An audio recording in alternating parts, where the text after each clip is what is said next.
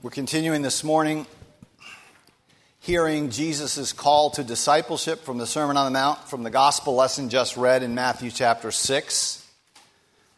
Having finished the Lord's Prayer, what is before us reflects how Jesus thinks we should order our lives and our priorities in light of the prayer.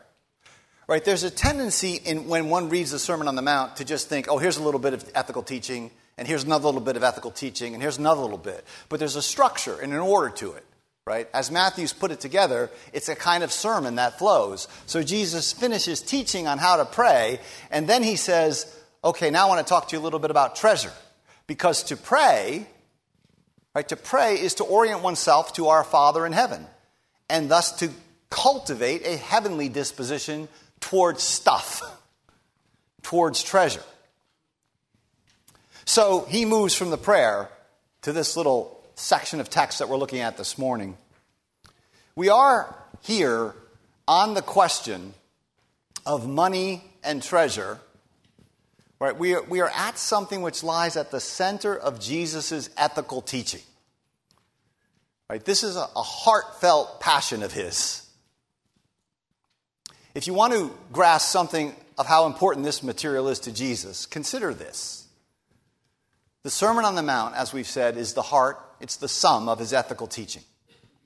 In this section of the sermon, Jesus uses related words for reward or money or treasure 10 times. 10 times in about 20 verses. So, it should be no surprise. I think we all know that when it comes to money and wealth, Jesus is ruthless. Surely you've recognized this. He is consistently demanding, challenging, and fierce. He is not getting a regular gig on CNBC or the Fox Business Channel. But he's not going to show up there and say the things that you expect someone to say when they talk about money and economics. He would agree with Calvin, who said that it is a major plague which we find rampant amongst mankind, that they have a mad and insatiable desire for possessions.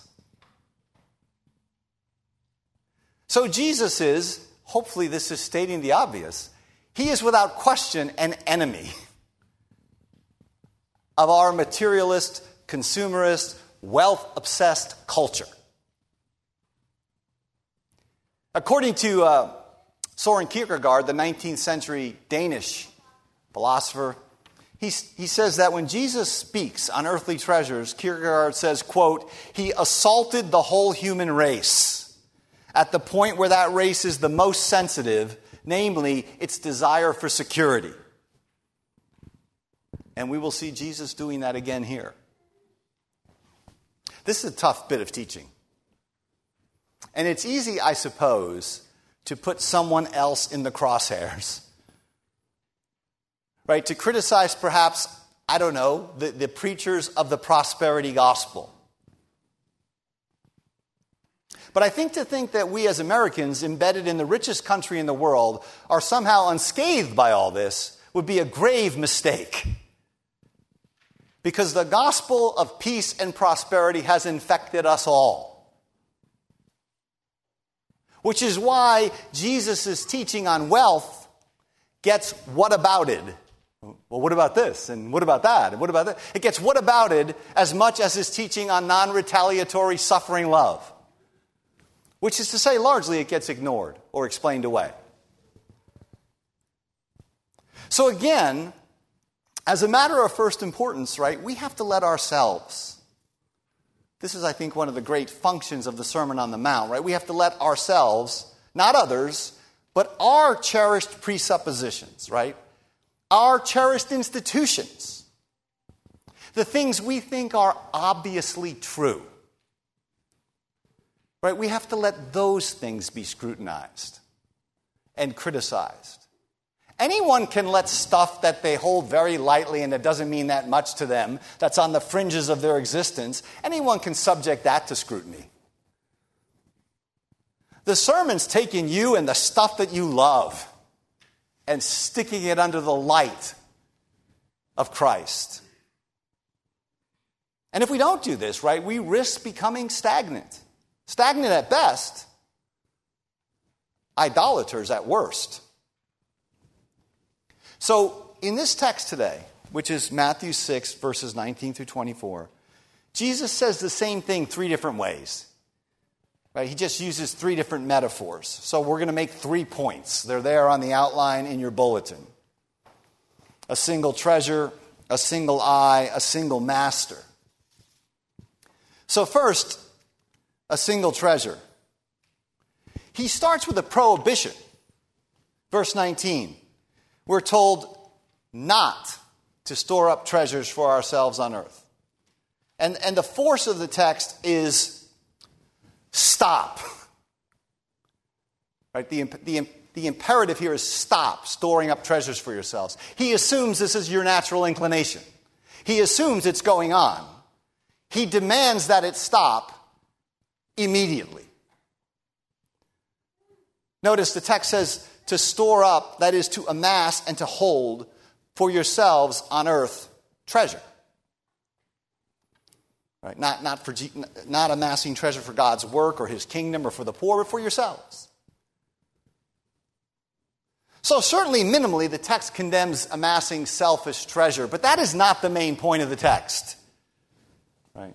We'll see that. The point of the text is not, well, you can have plenty of earthly treasure as long as you're generous with some of it for God's work. Right? Because the second part of the text will say, but lay up for yourselves treasure in heaven. Right? Don't lay up for yourself treasure on earth, lay up for yourself treasure in heaven. So for yourselves just means you're the agent laying up the treasure. What's actually happening in the text, and this is the hard part for us to listen to, is that Jesus forbids earthly treasures. Period. The text could not be clearer. It's difficult for us to read it, but the text cannot be clearer. One may have assets, one may have things they enjoy, one may have possessions, but one can have no treasure on earth, according to Jesus. Right, this is why Paul can say, Let those who buy and sell be as if they did not buy and sell. So, how much treasure on earth does Jesus expect us to have in the text? Zero.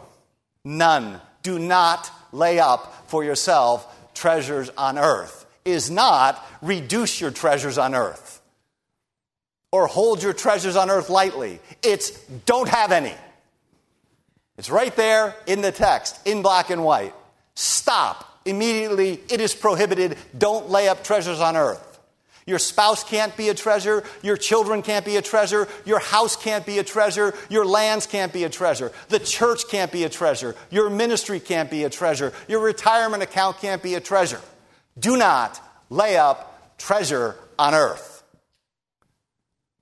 People who do it, Jesus will say in another place, are like the rich fool who builds the big barns and says, Look, I've got enough for retirement. And God calls that man a fool says that very night his soul is going to be required of him. He should have used his wealth toward God. He wasn't rich toward God. Further, Jesus says that treasures on earth are irrational. They're not even wise, they're not even sane. But you have to lack a fundamental eternal perspective to do it. Notice the whole verse. The whole verse. Do not lay up for yourself treasures on earth. Why? because moth and rust destroy and thieves break in and steal. So think of the ancient world as a world without banks. And so treasure would consist like in hard currency or material assets. And often you'd have to hide it, either in the home or in some supposedly safe place. But this, this type of treasure is subject to being consumed by moths or vermin, or possibly, if it was a metal, by rusting away. And it would have been relatively easy for the stuff to be stolen by thieves. So today, in addition to theft and the deterioration of your assets, we can lose them by inflation, we can lose them by market fluctuation, we're all going to lose them all by dying. Wealth in any age, Proverbs says, has a way of making wings and flying away. The point is, treasures on earth are not durable, they are not secure. If you want a genuinely safe and durable investment, we're going to have to store up for ourselves treasures in heaven, Jesus says.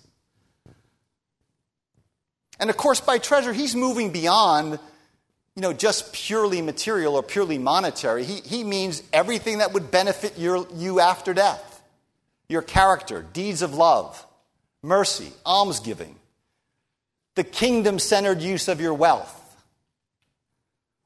Right? What are the things in the Sermon on the Mount that Jesus has already said and specifically described as accumulating for us rewards in heaven? Well, suffering persecution, bearing with slander, loving one's enemies, generosity to the poor, fervent, sincere prayer, humble, fasting. Jesus has already told us these things lay up treasure for you. So, in short, the whole of the Christian life, not a section of it, right? The whole thing is to be a laying up of treasure in heaven. Laying up of treasure in heaven is not a portion of the Christian life, it is what the Christian life is. Listen to Calvin again here. He says this Those who lay up treasures in heaven are those who rid themselves of earth's entanglements and direct their concern and zeal to consider the life of heaven. Right? So there has to be a, a ridding of a kind of entanglement and a directing of one's zeal to the very life of heaven itself. So, now notice this. Do not lay up for yourself treasures on earth but, Jesus says, lay up for yourself treasures in heaven. So there's a stark contrast, right? An antithesis. Stop doing the one, do the other. So let me be clear because we have a tendency to want to avoid this or evade it. Jesus does not think you can have treasure on earth and treasure in heaven. He does not think this is a both and situation. He does not say the stuff we say. Have you guys noticed that in the Sermon on the Mount? Like nobody says these things. Even Christians don't say these things. And there they are. Jesus says them right in the Sermon on the Mount. He doesn't say, you know, as long as you use 10% of your earthly stuff for my kingdom, go ahead and keep amassing it. He says, rather, anyone who does not renounce all that he has cannot be my disciple. So, a man can store and amass treasure, the Lord says, in only one place. You cannot have some treasure on earth and some treasure in heaven. All of it is deployed for the kingdom of heaven. Yes, again, just to be clear, of course, we have to have earthly things and assets, but we're to have no earthly treasures, according to Jesus. Our treasure is to be in heaven, period, no remainder. Now, if you think I'm overselling this or overstating what Jesus requires here, here's the Luke parallel of this text. When he says this exact same thing in the Sermon on the Mount in Luke, here's what he says Sell your possessions and give to the poor.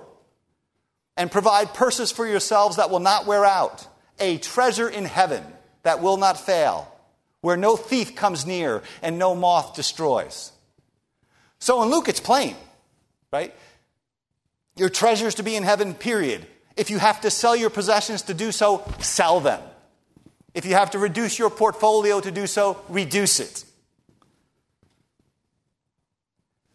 It shouldn't be strange to us, but it is. Right? The whole New Testament orients us this way. Right? The New Testament says that our reward is in heaven. Our inheritance is in heaven. Our citizenship is in heaven. Our hope is anchored in heaven. Our affections are in heaven. We inwardly groan for heaven. In short, our Jesus is in heaven. And you too, already by faith through the Spirit, are raised up into heaven itself to participate in God. That's what that meal is. God, who is Himself our blessedness and reward. Where else would your treasure be exactly? Right? We agree with the psalmist. We heard this in our, our new monthly psalm that we just sang. Whom have I in heaven, Psalm 73, but thee? And there is none upon the earth that I desire besides thee. My flesh and my heart, they will fail, but God is my portion forevermore. And besides this, Jesus is making a very practical point. The earthly stuff is unsafe, and it will be lost. The heavenly stuff is safe, and it will never be lost. So he summarizes why we need to do this, why we need to stop amassing one form of treasure and start amassing another form of treasure. Here's what he says For where your treasure is, there your heart will be also. This is an extra. Now, we've all heard it. I know it's very familiar, but it's an extraordinarily powerful, like, diagnostic proverb. Where your treasure is, there your heart will be also. I would suggest we would tend to naturally reverse it. We would say, wherever your heart is, there you'll find your treasure. And there's a lot of truth to that as well. But Jesus reverses the order here because he does not want to leave us an out that we're susceptible of taking. So that we don't get to say, you know, the real me is who I am in my heart. But don't worry about my assets or my treasure. I mean, I've got all this stuff, but my heart's really in heaven. Yeah, there's all this treasure. I'll walk you around my house and point it out to you. But Jesus is really my true heart's treasure. I know it looks like with my actual treasures that I'm pursuing the American dream, but I can assure you I'm not. Jesus insists that the heart follows one's treasure. Like wherever the assets are, that's where your heart is. So notice it's a place too, right? Where? Where you reckon your highest goods to be, there you are tied and fixed. Think about that. You are either fastened to heaven or fastened to earth. Jesus does not think you can be fastened in both places. Show me, he is saying, what realm or what place your time and your talents and your assets are deployed for, right? What we cherish, what we protect, what we sacrifice for, what we invest in, what losses grieve us, what gains we rejoice in. Show me that place, that realm, and there, that is where your heart is. And it's a binary choice. It's stark and it's unmixed heaven or earth. So that's a single treasure. Jesus makes the point again when he speaks of a single eye. Verse 22, he contrasts these two types of seeing. So now he's doing the same thing, he's just doing it in a simpler form. The eye is a metaphor for your heart, the center of our being. On the one hand, we have a healthy eye, which means a sound eye, an eye singularly focused on the kingdom, and thus a generous eye. This sort of eye, Jesus says, means that our lives and our bodies are full of light. The other type of eye here he calls unhealthy. It's a stingy, envious, greedy, selfish eye. And this type of person, he says, is filled with darkness. Now, again, again, in the context of what he's doing in the Sermon on the Mount, the point is clear. One type of eye seeks to amass treasures in heaven, the other type of eye seeks to amass treasures on earth. One type of eye sees the invisible God dwelling in the highest heavens, the realm of the eternal. The other eye is transfixed on the passing realm of the visible and temporal.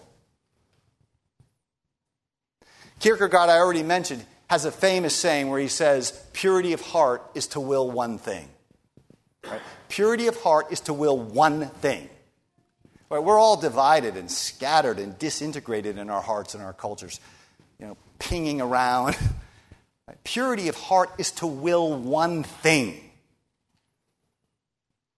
You can only have a single treasure in a single place. You can only have a single eye. Right? A single eye fixed on the risen and glorified Christ, who, in the midst of his sufferings, right, had his eye fixed on the glory that was set before him. So, a single heavenly treasure requires a single, whole, focused interior vision. Jesus is concerned here for your wholeness. The third point a single master. Now, here it's almost as if Jesus can hear our rational, natural protest. And I know there's probably a lot of protesting going on. But what about this and what about that? I mean, surely we can have treasure in both places. I mean, we're good at multitasking, and life is complicated. And we have lots of earthly things to do, to attend to. But in verse 24, Jesus reaffirms an absolute contrast. No one can serve two masters. He hasn't changed topics here, right? He's still talking about whether you're going to have treasure in heaven or on earth. Now, this can appear plainly false to us, right? Sometimes we work two jobs. We're able to please our bosses and handle the situation quite well. I mean, isn't there some sort of compromised position we could work out here? The word, the word Jesus uses here for serve, no one can serve two masters in verse 24, it means be a slave to. Right? So we're, we're bondservants of the Lord Jesus Christ, and that attachment to Him, right, demands a kind of exclusive loyalty that can't be mixed. It can't be adulterated with another master. And notice, notice that the masters in view here at the end of verse 24 are two God and money, or God and mammon. Now, it's really important to get this. Wealth or mammon is viewed by Jesus as a rival master to his kingdom. It is not correct, though it is often affirmed, to say that money is merely neutral and what you do with it matters. Again, another American proverb that Jesus never says. Put that on the list. Jesus recognizes that money has a seductive power about it, that it's competing with him to be your master. Think about that. He treats money mammon as a principality or a power which is seeking to master you. Do you know in Luke, he even goes so far to call it, get this, unrighteous mammon. I bet your favorite Christian financial commentator has never used the adjective unrighteous in front of money. It's as if Jesus thinks it's intrinsically unrighteous. Make friends with unrighteous mammon. And this means that we need to have a critical suspicion toward it. That we must recognize that money is not like apples. Right? Jesus doesn't talk like this about apples or screwdrivers or flowers. Money wants to be your master. There are, there, is, there are principalities and powers attached to using it. And in this battle of God and mammon, only one can win, Jesus says. He says you're going to end up hating one if only by neglect. You're going to end up hating one and loving the other. Or being devoted to one and despising the other. So again, he doesn't think, you know what? You can be 75% attached to me and 25% attached to your money. You're going to hate one of these masters and love the other master. Or you're going to be devoted to one and despise the other. So, the love of mammon, like making mammon a master and serving it, will make you one who hates and despises God. And the text cuts both ways, and this is a point which is often overlooked as well. The love of God, following Christ as your master, means you will hate and despise money. Right? There are two masters. You're going to love one and hate one, Jesus says. The text could not be plainer about this. What does he mean that you're going to end up hating and despising money? He means you're going to recognize its power, that you're going to seek to dethrone it, to desacralize it, to profane it by giving it away, by laying hold of it and sowing heavenly treasure and insisting that it serve the one and only master, the Lord Jesus Christ. Like you have to go to war with your own assets. Because mammon places you into a war, it forces a choice of allegiance on us. Is there any political commentator on the left or right that says anything like this ever?